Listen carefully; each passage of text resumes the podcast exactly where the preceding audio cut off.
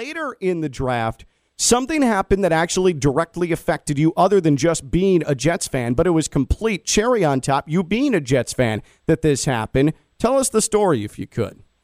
So I watched almost every minute of the draft day one, day two, right? Mm-hmm. Or the uh, beginning of day two. I watched all of, no, all of day two. And then I was watching day three, but then my son had a flag football game. So I was like, yes, Jets, Jets took Zach Wilson. Quarterback wasn't who I wanted, but I'm going to get into it. I'm going to buy in.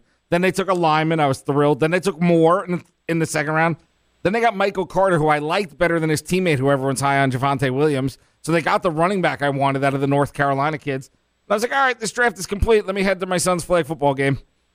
I'm there. I'm watching on the field, and I get a text: Jets. Another text: Jets. Another text: blank, bleep, bleep, bleep, Jets. Like, did they just trade for Aaron Rodgers? Like I was like, what is happening here? I, oh, everything was Jets, Jets, Jets, and I'm like, all right, either like they're doing a group chant, you know, without knowing each other. What's happening here? And then it turns out that Jamien Sherwood of Jensen Beach, who I coached his senior year as defensive coordinator, he got drafted. Like I was just, I just wanted him to get drafted, so I was kind of keeping an eye on things, just wanting him to be drafted. But then he got drafted to the New York bleeping Jets. That's awesome. it, like my day was made. You had been texting with them made. last week. I was texting with him all throughout. And by the way, he's probably going to kill me for saying this. He used to argue with me about how he hated the Jets, and he's denying all of it now.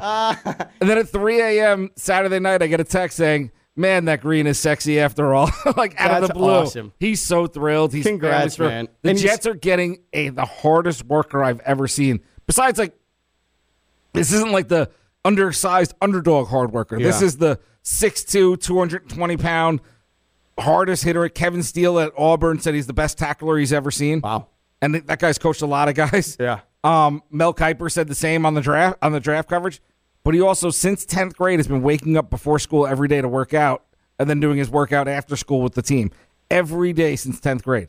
And it's not going to stop. That's just who he is. The only thing I've ever seen him talk about is football and his mom and his family.